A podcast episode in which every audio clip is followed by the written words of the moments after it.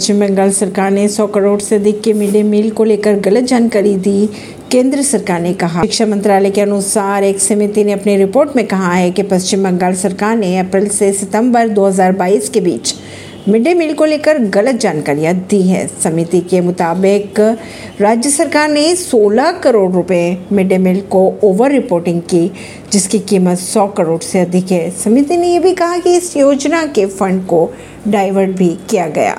Ukraine के राष्ट्रपति Zelensky ने पीएम मोदी को लिखा पत्र मांगी, मानवीय मदद। यूक्रेन के राष्ट्रपति जेलेंस्की ने प्रधानमंत्री नरेंद्र मोदी को पत्र लिखकर दवाइयाँ और मेडिकल इक्विपमेंट सहित अतिरिक्त मानवीय मदद मांगी है। इसी खबरों को जानने के लिए जुड़े रहिए जनता से रिश्ता पॉडकास्ट से। ने दिल्ली से।